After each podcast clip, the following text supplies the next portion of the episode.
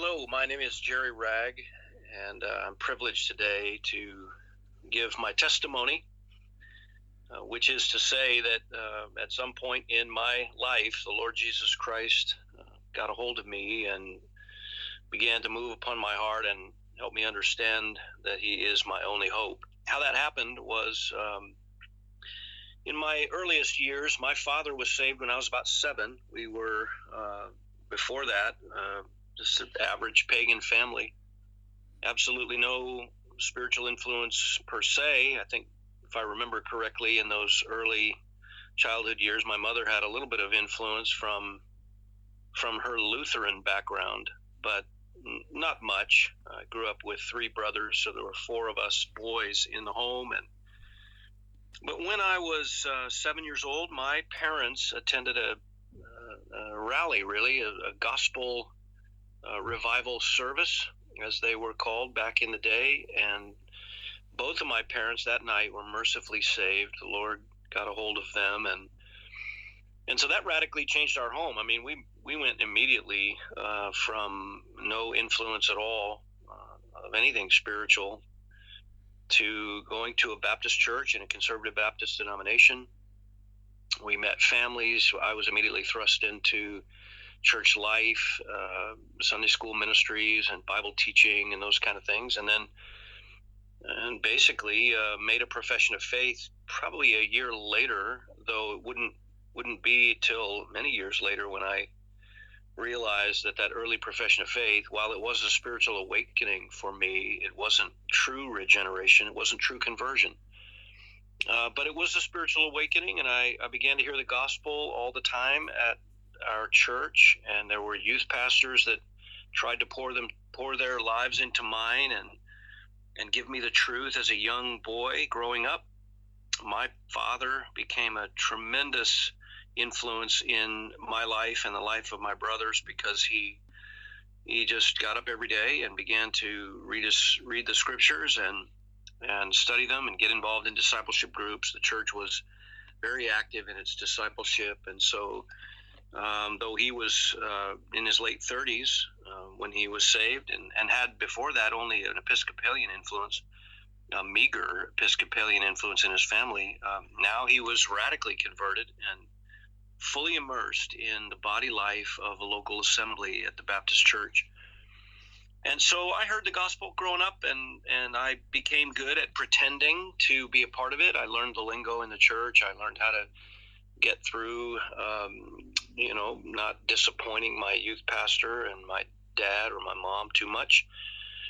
But at the same time, there was no real change on the inside. So whenever the heart doesn't change, whenever you haven't really given your life to Christ, you you end up um, in bondage to the typical things. So as a teen, I grew up and I was very involved in music and I was a drummer and, and so I was involved in some of the pop music and and the classic rock scene of the high school years and played in bands and and while I was involved in the music of the school, I sang in the choirs and things like that and played in the jazz band and whatnot my real uh, heart, my real love was to get involved in these these bands on the side and play the pop music, popular stuff on the street.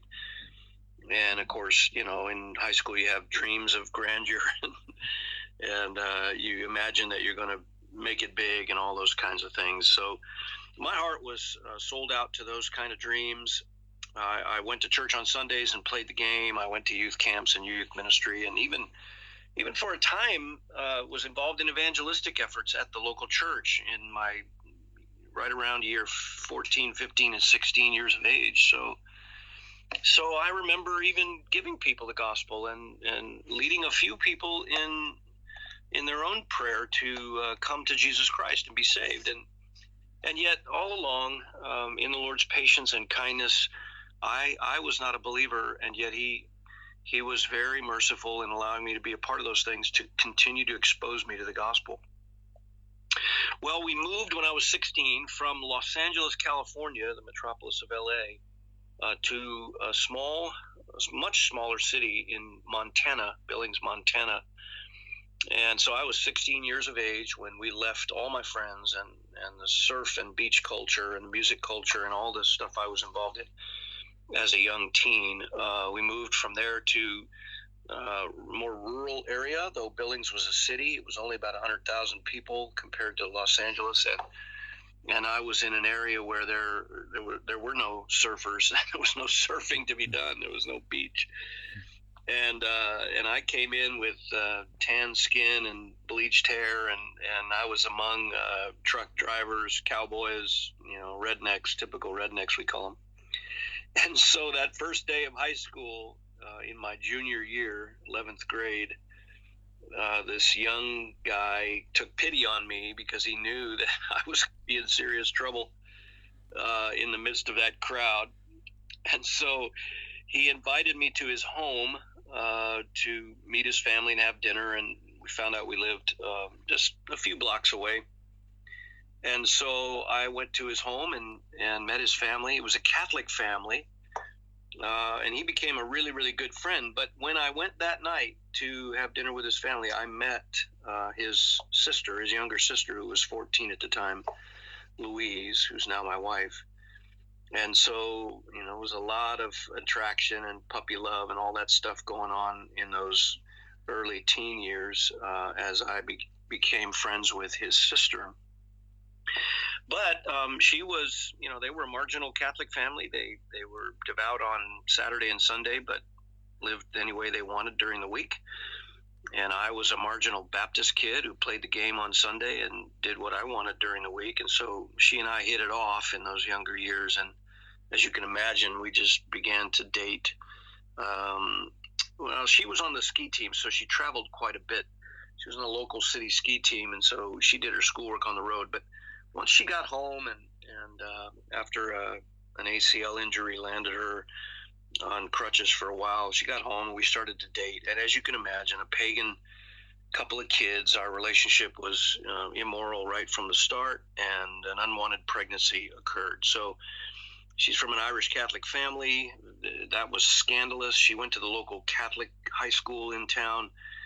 And here was this you know kid who was from the local public high school. And uh, and she was with child. And I was um, I was 19 she was 18 and so we had to tell our parents that uh, that this had happened. And in her family that was massive scandal and in my family, uh, my my parents, being believers, of course, had prayed for me, and my father had prayed for me many times to stay away from trouble. But but they also uh, worked with youth ministries in California in those early years of their Christian life. So they they were much more uh, open to the struggles of the teen years, and so uh, they were helpful and instrumental in in uh, helping Louise and I uh, come to grips with this situation. Eventually, we told her folks uh, in, in a you know about a week, and um, everybody wanted us to figure out what we were going to do. And of course, in their family, um, some were suggesting to dispose of the situation and, and for her to abort the child, and we would not do any of that. Even though we were kids and had no clue what we were doing and we were selfish, we, we clung to one another um, and and we just decided we're going to get married. so at 19 and 18 years of age, with my wife five months pregnant at the time, we were married in a Catholic church. Uh, in the Catholic church they uh, were a part of. And so um, clearly, neither she nor I were believers. Uh, we didn't know the Lord. She would have said she was a Christian. I I like to pretend that I was, depending on who I was with, but both of us knew deep down that something was wrong, terribly wrong. So um, we were married that March of 1981. Um, our son was born uh, July 12th of that year. And, you know, being 19 years of age and very selfish as a young man, I, I wanted to be with my friends. I didn't want the impingements of taking care of a child. I mean, uh, in an immature way, I loved my wife and she loved me, but she she basically took on the responsibility of our child, and I went out and did what I wanted to do with my friends. That made life very difficult for the next few months for her, but it also, in God's wonderful grace, did something in my life. It began to put a tremendous pressure and guilt in my life because I knew better. I knew the gospel. I knew the truth. I knew that I was mistreating my uh, my wife and the situation. I wasn't taking responsibility for it.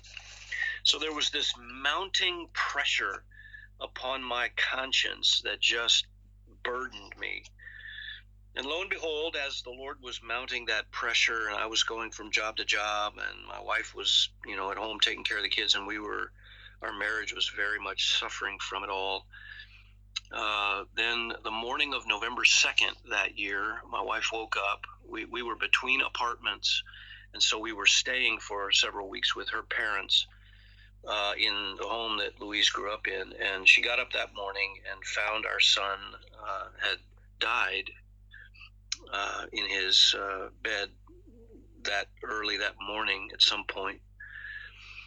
And um, it was it was in that morning with a flurry of activity from medical personnel and ambulance and all kinds of people coming around to try to revive our son who was already too far gone. It was in that that wild scene that all this guilt inside of me hit critical mass and I I screamed at God to leave me alone and to leave my wife alone. I was just angry and fixated my anger on God and really was not willing to condemn myself before Him for my own sin. Um, I did what every sinner does. We we sin, and the guilt mounts because we know there's a Creator, and we know we must respond. And yet we suppress the truth in unrighteousness, and we we, we, we try to drown out the conscience, and that's what I tried to do. And then it, it hit that point when I, I just was unwilling to bend in the most tragic circumstance. And with my wife sitting there, shocked by my expression of it as a as a Catholic, she knew that you, you scream at God, you you are asking for serious trouble in her theology. Uh, and she heard me scream, "Leave me alone." And so after that, you know funeral, a few days later, uh, we took some time uh, to visit some family and just try to get away from it all as a couple kids still clinging to one another. And so I, I needed some stability and I knew it. And she and I were talking about it. And so I just thought, well, I'm just going to I'm going to join the, the, armed forces and try to get a steady paycheck and get some stability in my life and help my wife recover from this. And so uh, I did. I went down and I uh, joined the United States Air Force, signed up. The following March, I was in military school, boot camp, basic training. I spent eight weeks there. I went from there to Biloxi, Mississippi for tech school, where I would train in my career field. That was about eight to 10 weeks. After which I would go back to Montana where my wife was staying with my folks, with her folks, and uh, I would get my orders to our first assignment, our first Air Force base, wherever it was going to be.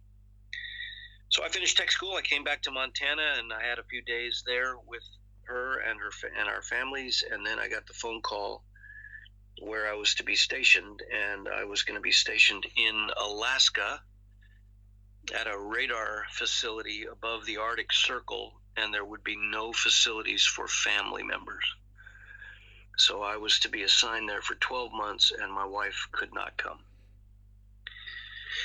So um, we had been scandal scandalously married at 19 and 18. We had birthed and buried our first son uh, at 20 and 19. I signed up for the Air Force and was heading off for 12 months um, and at the time that our son was taken from us, we found out that my wife was pregnant with our second. So, so by the time that I arrived in Alaska, uh, we had we had already then several months later then birthed our second, which was uh, a daughter, and I left when she was three weeks old and went to Alaska. My wife was to stay with her folks for the entire 12 months. And of course, what I look back on now and realize that the Lord was doing exactly what He wanted to do, but it was an answer to my ridiculous expression in anger when I said, Leave me alone. And that's precisely what he was doing. He was going to take me to a place where I was completely alone and had to face myself. And so I went to this radar site in Alaska. There were 30 military personnel there at the site and a smattering of some civilians. And all I was there to do, uh, day and night, was to watch a radar scope and watch the Russian border um, across the, the oceans up there, Bering Sea and others. I was just to watch my radar scope on my shift and then go back to doing whatever I do. You know, it was above the Arctic Circle, so in the summertime it was 24 hours of daylight. So because you're where the sun doesn't actually go down up there, and so we had activities all day uh, outside, and then in the wintertime it's somewhere around 50 degrees below zero. I don't know what that would be in Celsius, but it's very, very cold and unsurvivable if you stay outside. So we battened down the hatches all winter, and it was 24 hours of darkness outside and cold. So that would be my um, my uh, assignment in the Air Force in Alaska. I mean, about three months into my time there, a soldier was assigned to the site right out of uh, basic training, as I had been. He arrived, and uh, this was a guy that knew the Lord Jesus Christ, and he truly was regenerate, and he truly lived it. And so, for the first two weeks of his time at the site there, he was everyone was on edge because he was just a godly guy and loved people and loved to smile and, and share share his heart with people. The funny thing was a lot of the guys wanted to take him out back and make him disappear Uh, because they hated Christianity up there and and yet they couldn't do anything to him because he was a competitive bodybuilder before he went in the Air Force. So he was huge and he was massively muscular and, and they were afraid of him. So they he would say, "Come on into my room and sing some hymns with me," and they, they would be angry, but they couldn't do anything about it. And and he was also just a kind guy. And so about two weeks into his time there, he and I were chatting one morning, about one or two a.m. in the morning, and he was talking with me. He'd seen me for about two weeks, listened to me for about two weeks, and saw how I lived and how I interacted and and I he was talking about his Christian life and his love for the Lord. And I said to him, I'll never forget it. I said to him, I'm a Christian. And he he just said two words. He said, "Oh, really?" And when he said that, I I was undone. I mean, the Spirit of God so hammered my mind and my heart and my conscience with who I really was he was the real thing. I was not. I envied him for two weeks, but I was heavily burdened that I had told all of these guys up there that I was spiritual and that I was a Christian, but they saw how I lived. I lived like they did. I spoke like they did. I thought like they did. I did what they did. And this guy was different, and and I I had no power to be like him. And so when he when he said, "Oh, really?" the spirit just crushed me, and I just got up. I never said another word. I went down down to my room in the barracks, and I didn't turn the light on. I just fell on the floor, closed the door, and fell on the floor, and for about 45 minutes just wept and prayed and confessed my sin to the Lord. And and the Lord was so merciful to save me that night. And I got up and I called my father uh, I went down to, of all things, a payphone. The only way we could reach the outside world was through a payphone. And for the younger audience of this podcast, those used to be tethered to the wall. You might be shocked to know. And uh, so I went and called him and told him what had happened, and we wept together and prayed together. And I said to my dad, I said, Dad, I need I need a Bible. I need some some books. I need something. I have wasted so much time. I've squandered all that upbringing that came when you got saved, and I just I'm behind. I need some resources. And he he said to me, "Well, if you if you if you remember when you were a young kid uh, at the Baptist church, a guy by the name of Jack MacArthur used to come and speak. And I said, Well, I, I'm familiar with the name. I think I remember some of those preachers coming through. And he said, Well, his son has a ministry, and it's uh, in California, and they are putting his messages on cassette tape. And uh, if you don't, if you don't mind, I'll send those to you. And so I was thrilled. So two weeks later, um, my care package arrived. I opened it up. I found a, a Holman Study Bible in there. Uh, back in the day, the Holman Study Bible and Master Study Bible was just um, a great tool, and and there were some books in there. J.I. Packer's book "Knowing God" was in there, and and that was the first theological book I ever read. And there were some tape series in there. One was the the uh, disciples' prayer from Matthew six. These were expositions, sermons preached by Dr. John MacArthur in his pulpit at Grace Community Church in Southern California. So I listened to the Matthew 6 series on the Lord's Prayer.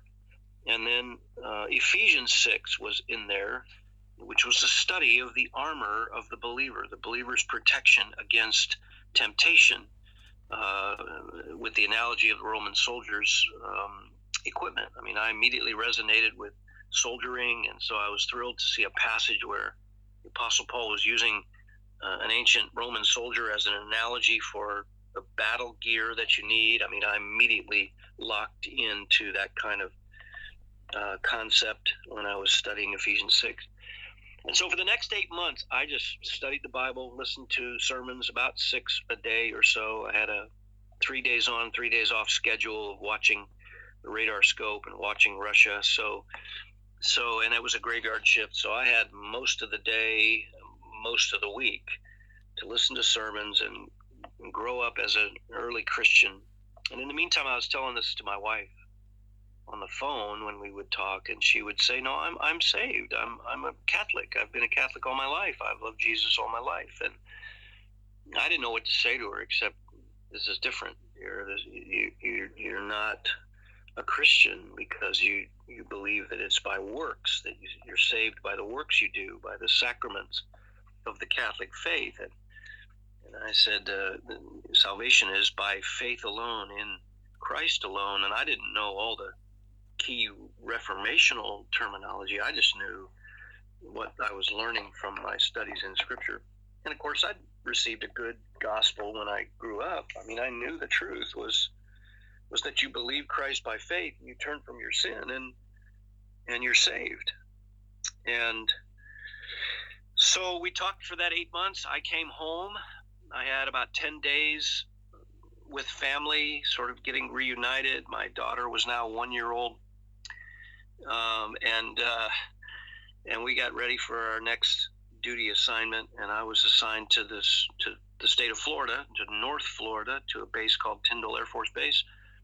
We had a six day drive from Montana to, to Florida. And I, the whole time, just spoke about the truth and tried to single-handedly dismantle Catholicism. My poor wife, she uh, she listened to all of it and wept the whole time because I I was very zealous, sensitive, and and about a month after arriving in Florida, she came in one night and just said, "All right, look, I don't I don't know everything that you've been saying to me. You've, you've been showing me where the Catholic Church doesn't agree with the scriptures, and, and I, I believe the scriptures are the Word of God. But it's been hard to to hear that about my heritage and my background and my parents and my family.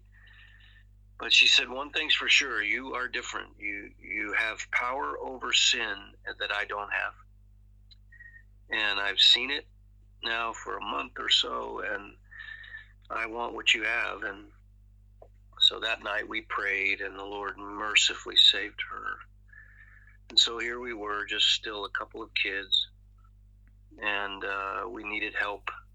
And so we determined then that I would separate from the Air Force in 86, and we would drive out to uh, really our roots to Grace Community Church in Southern California. I was familiar with LA, having grown up there, so my wife was nervous about moving to such a big place and yet we were desperate for Bible teaching and discipleship and fellowship, and so we moved out to Southern California and we began to attend Grace Community Church.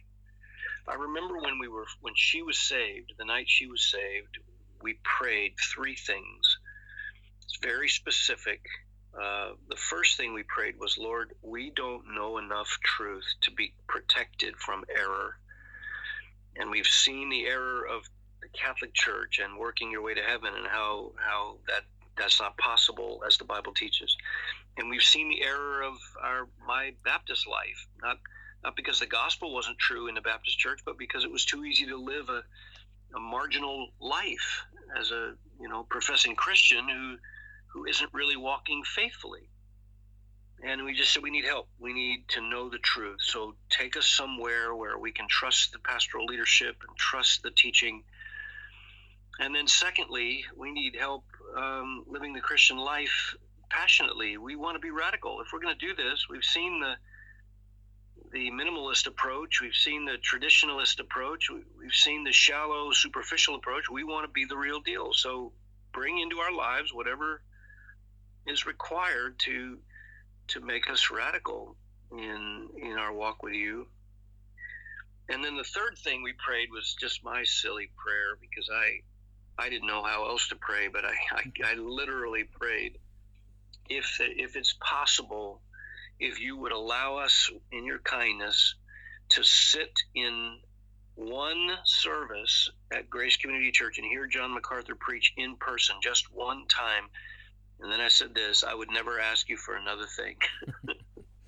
I, I literally said to the Lord, I won't ask you for anything more, which obviously was uh, an immature, um, very childish prayer that was ignorant really of the truth of Scripture. But God, God knows all that, and and uh, but I just prayed it boldly, and so he answered those prayers in spades. We moved out to Grace Community Church, so now we had a trusted ministry to come under. We found mentors who helped us.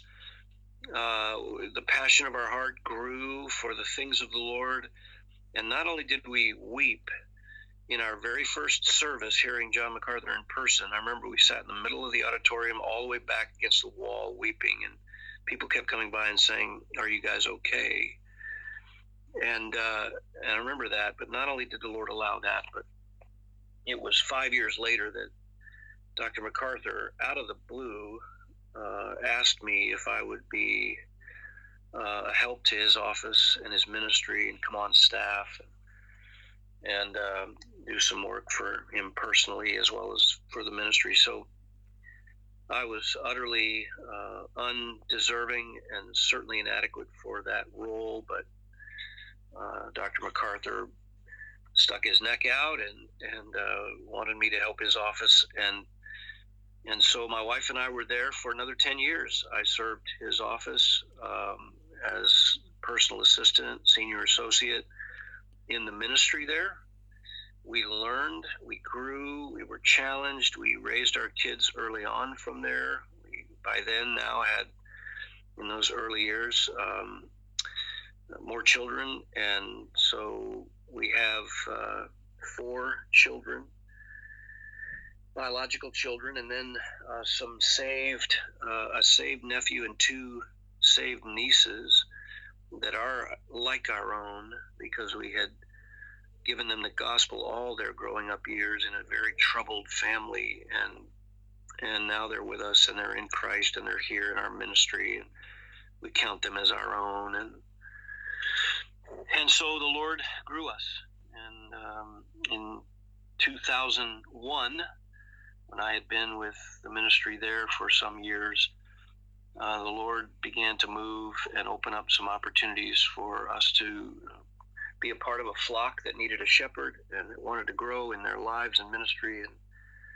so my wife and I, uh, in the good graces of the Lord, agreed to come to South Florida, Jupiter, the Grace Immanuel Bible Church in 2001. And I preached my first sermon here May 13th 2001, and it was Mother's Day, and it, has it, been a sweet journey now, almost uh, 19 years, 18 and a half years. Been an absolute sweet journey. that we've been on uh, wonderful ways, incredible. Um, so, uh, huge blessing, an amazing ride, and and we look back on all of it, and in the spirit of the psalmist in Psalm 96, we just want to always tell of the wonderful deeds of the Lord in these things, and uh, we now tell people that uh, when they go through difficulties and trials and pains and and suffering and affliction, God does use it. In fact, my wife and I would not be believers to this day if the Lord had not used the death of our firstborn to uh, rock my world, to bring me to the end of myself, to push all that guilt to the surface like a volcano and to hear it expressed out of my own mouth, my defiance against God, and then in His great patience, just a, uh, a couple of months later, uh, January 3rd, 1983, to pour out His grace upon me in the wee hours of the morning. Uh, because he'd left me alone. I told him to leave me alone, and he left me alone to deal with with my own heart. And he himself, of course, did not leave me alone. He just took me out of all my comforts. And then he began to deal with me and make me face that I was defiant against him. It was my problem.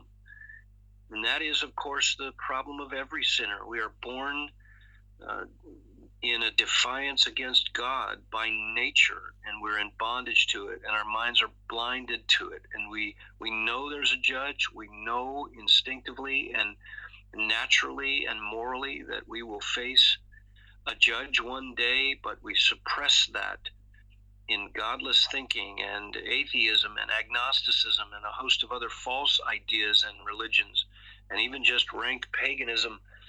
We try to suppress all that, as I did, and none of it uh, goes anywhere. It never delivers on its promises. It's all lies. It never fulfills. Life is always destroyed by it. And then uh, when we're brought to the end of ourselves, uh, what we need most desperately is a message of a hope. And, and the thing is, God solved our problem. He solved the plight of men who could not solve their own problem. Just as a leopard can't change his spots, a fallen sinner cannot change his heart on his own. Nor can he solve his dilemma before God. He must pay for his sin, but he won't be able to pay for it in an eternity of judgment. And so a solution has to come because we're not perfect, and yet God is holy and perfect. We can't look upon sin and do nothing. He's a holy judge. And yet, though he's holy, he's also loving and merciful and wanted to express that to his creation. So he's the one that solved the problem for us by sending his son. How remarkable is that? That his own beloved son, who is God, a very God, who is the second member of the triune God. The Father loves the Son, and the second member of the Trinity came and took on human flesh to become one of us so that he could live the perfect life we couldn't live, and then offer himself before his Heavenly Father as the perfect sacrifice we could not offer. And as he laid his life down for sinners on the cross, and he died bearing guilt that was not his own. He bore the guilt of every sinner who will ever believe in him. Then his father was satisfied, and his wrath was satisfied as he poured it out on his son and rejected his son, so that sinners like you and I would not have to be rejected in eternity if we put our faith in him. And the Father was pleased, and we know that because Jesus rose from the dead. Resurrection life then becomes available to uh, anyone who repents of their self worship, their self trust, their sin that goes with it, and they turn and give their heart to Christ by faith. If you're listening to this podcast, you must come to grips with that. Your life, your choices, your moral life, your independence, your autonomy is nothing of the sort. All of it is going exactly as your nature dictates and being fallen and being a sinner, corrupt by nature, you will always choose yourself. You will always choose self exaltation. And you will always choose the worship of self over the worship of the one true and living God. And and the only way for that to change, God says, is for you to come to Him and plead with Him for mercy, thank Him for a Savior that died for sinners and paid the ultimate price, and then put your faith and trust in Christ. When you put your faith and trust in Jesus, it isn't because you have made your life better or you've dressed up your life or gotten yourself morally back together to be pleasing to him. That isn't that isn't salvation. Salvation is you bring everything that you have been, you bring it to Christ and you lay your burden on him. And in faith, you trust that He is the Savior He says He is, and He's the resurrected Lord, and He has eternal life in Himself and you entrust yourself completely to Him, your life now and your eternity. You entrust it to Him, and you bow down to Him as Lord and Master, and His Spirit comes at that point, not only having moved on your heart and brought it to life, but He enters into your life at that point to change you and give you power over these destructive, sinful patterns that we've been in bondage to as sinners and you get to become like Christ and talk like Him and think like Him and read the Scriptures and know the truth like Him. And uh, and He changes you and transforms you and blesses your life and pours out His mercy on your life, makes sense of life, uh, helps you understand the meaning of life, and you begin to have access to everything you never had access to before. Uh, and the power of God then begins to influence your life and keep you from the things that will destroy you. This is the gospel. And if you don't if you don't know it and if you don't come to Christ or you've never come to Christ, then my encouragement, my urging, my pleading with you today is that you do that. You look at your life and you ask the question, what in the world uh, is the meaning of all this? And then, uh, if you want, if you want to know how God opens the heart, He opens it by by you accessing the truth. So just grab a Bible from someone and read the story of Jesus Christ in one of the gospel narratives in the New Testament. Read Matthew or read the Gospel of John, and the whole time ask the Lord to open your eyes to who He is and he's a merciful God. He saves sinners. He loves to save sinners, and, and I'm proof of that. And so I urge you today to do that. Give your heart to Christ. It's been a joy and a pleasure to give my testimony. I hope it's an encouragement to you, uh, having heard it today.